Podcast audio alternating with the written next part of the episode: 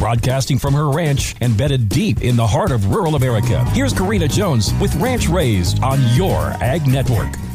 I found this poem by Steve Lucas, and I think it describes the day perfectly.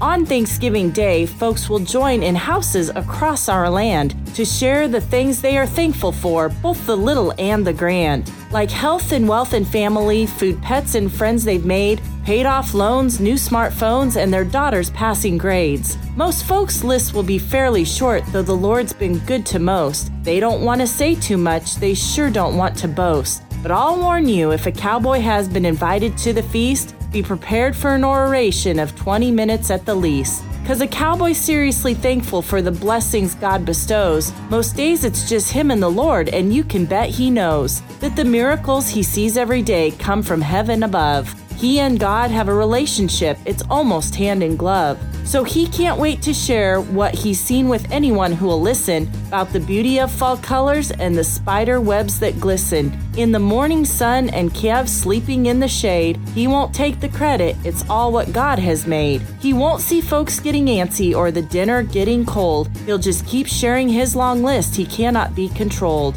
So go ahead and eat your dinner, he won't mind you anyway. He'll eat his later with his dog and horse, it's just the cowboy way. Happy Thanksgiving from Ranch Raised.